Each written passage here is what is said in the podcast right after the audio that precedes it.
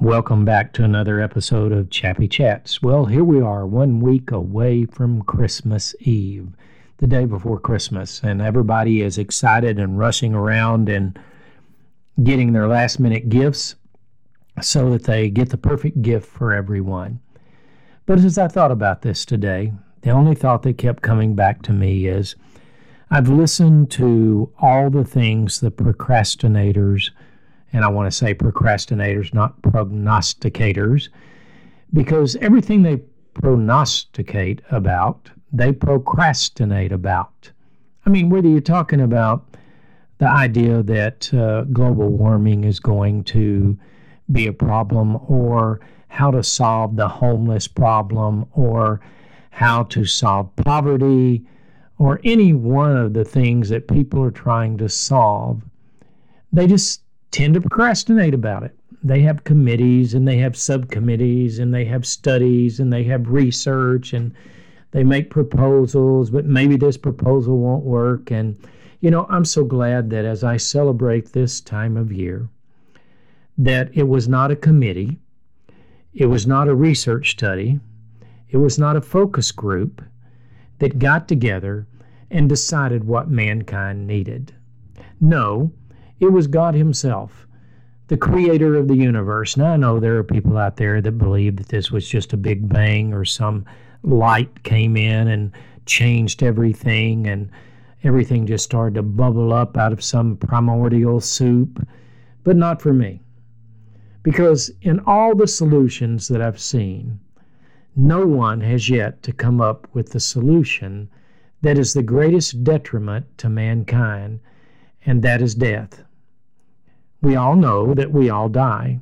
We know that every day that there is scientists out there trying to figure out a way to keep people living longer, to keep them from killing themselves by not being careful because they want to make better cars. I mean, after all, that's the idea behind self-driving cars, that these cars with all their cameras and their sensors and everything can react quicker than the human body can, and they can see things before the human body. And so it's all about protecting us and keeping us. And yet, there have been people killed in these self-driving cars.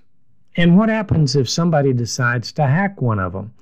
I mean, after all, there have been a lot of data breaches lately that you can hear in the news, and they can hack other things. Well, eventually they'd figure out how to hack these cars. In fact, you've seen it on TV shows where people have gone in and changed the brakes and changed the speed and all those things. So none of these solutions have been the solution to death, except for the solution of God.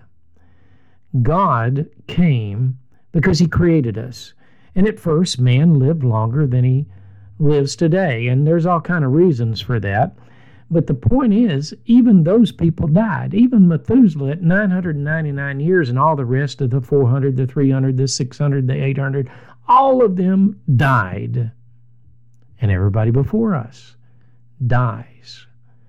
But the important thing to remember about this season of life is, as I told you in a recent podcast, Jesus arrived to destroy the works of the devil. And the main one He came to destroy was this death that mankind must face. And He came as a baby. And He grew up.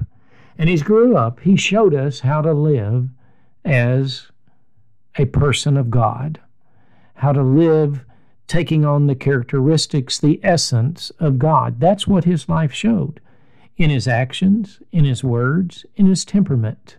He showed us what it was like to be godly.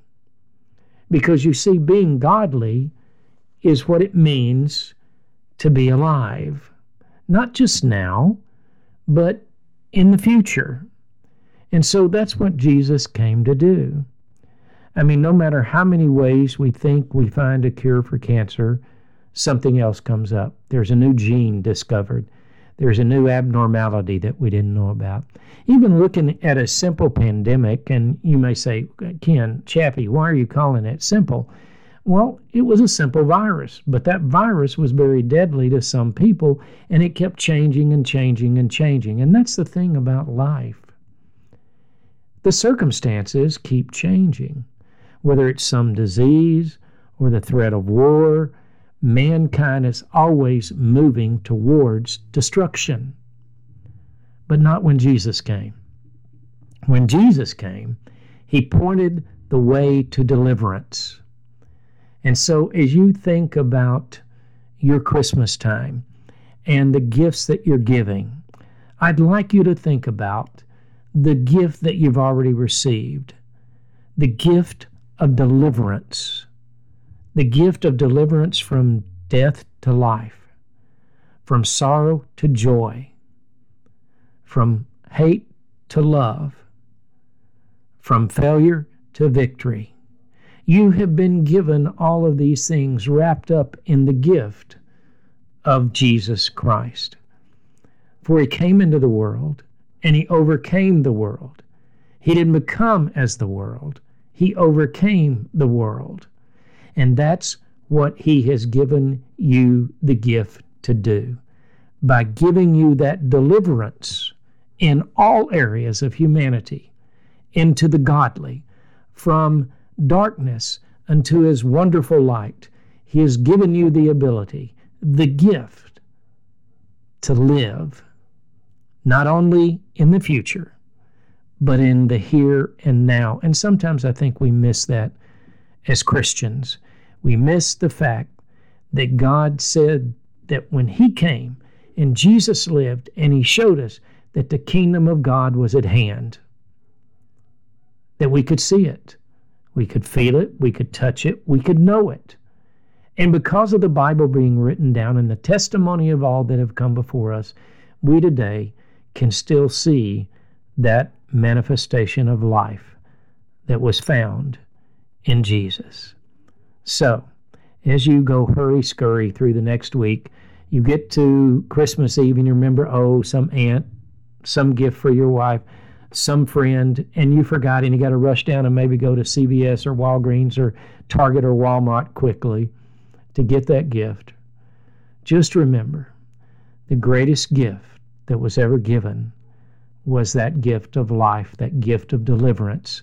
And may you consider not only the gift you give that is unwrapped from under the tree, but in the year that is ahead, can you find a way to give the gift of deliverance to others that you come across, whether it be a deliverance from depression, a deliverance from financial trouble, a deliverance from emotional pain or mental illness, or whatever it is. God has given you the gift of deliverance, and he has challenged you to give that gift to others. As God has comforted you, so you comfort others. May that be your goal in this Christmas season and in the new year to come. Blessing, protection, and favor as you move towards a new year and you celebrate again the birth of Jesus.